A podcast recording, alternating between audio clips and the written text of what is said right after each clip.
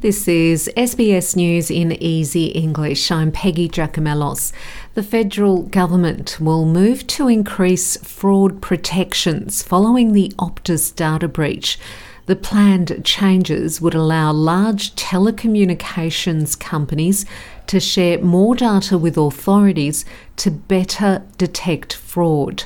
Communications Minister Michelle Rowland says the changes have been designed to maintain the privacy and security of people's sensitive data. We have designed these regulations with strong privacy and security safeguards to ensure that only limited information is made available for a specific set of designated purposes.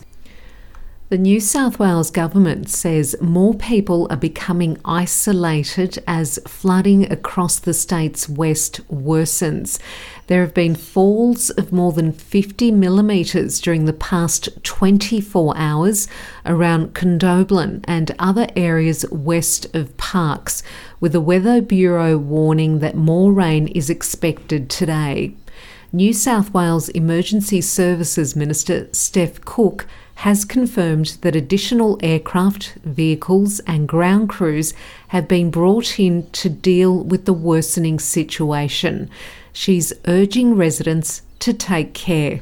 Any rainfall has the potential to cause both riverine flooding, but I think the greater risk at this point in time is flash flooding. And for communities out west, those communities out there can be, you know, isolated again uh, just with a, a minimal amount of rain. Queensland Police have arrested a group of people in connection with the fatal shooting of a man in Brisbane earlier this week.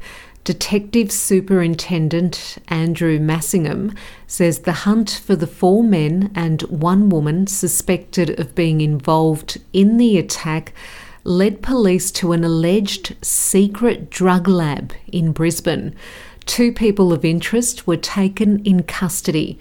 Five others who were also at the home have been arrested as well.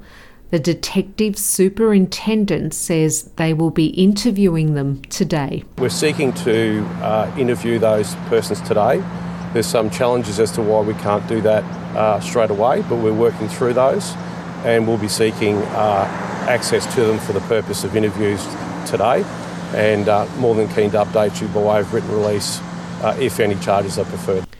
The federal government says the list of jobs where skills shortages are high has almost doubled in the last year.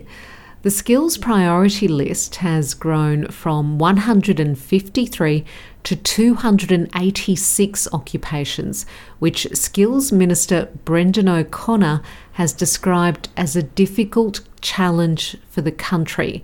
Mr. O'Connor says the government has already started to address the shortages by processing the backlog of skilled migrant visa applications.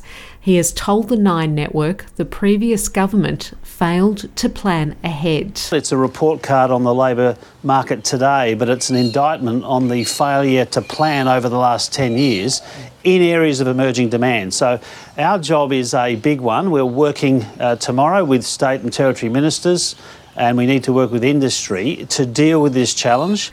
To sport, New South Wales Police have launched an operation for this year's Supercheap Auto Bathurst 1000, vowing to come down hard on antisocial behaviour. The operation will start today and continue until Sunday to ensure the safety and security of competitors, officials, and the thousands of people expected to attend throughout the event. I'm Peggy Giakoumelos, that's SBS News in Easy English.